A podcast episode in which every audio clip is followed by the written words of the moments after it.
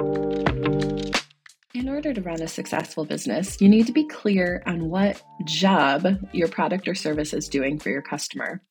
This clarity will help you create marketing and sales messages that resonate and get results. In this episode, I'll help you figure out your jobs to be done.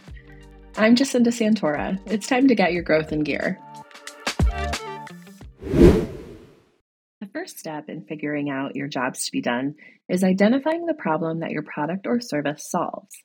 What pain point are you relieving for your customer? Taking the time to really define this problem will pay off in the long run as it'll make it much easier to create targeted marketing and sales messages later on. Once you've identified the problem you're solving, it's time to determine who your target market is. Who are the people that are experiencing this problem? Knowing who you're talking to will help you craft effective marketing messages that resonate with them on a personal level.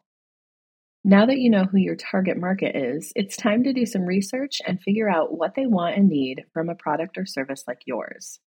There are a few different ways you can go about this.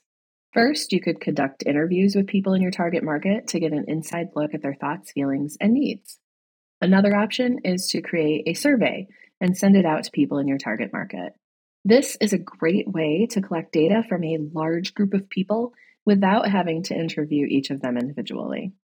Social media is another great way to see what people in your target market are saying about your industry as a whole. What problems do they regularly encounter? What are they looking for in a solution? Once you've gathered all this information, it's time to start putting together your marketing strategy. This is the exciting bit. Keep these three things in mind as you do so. One, your unique selling proposition. Two, your target market's needs and wants. And three, your competition.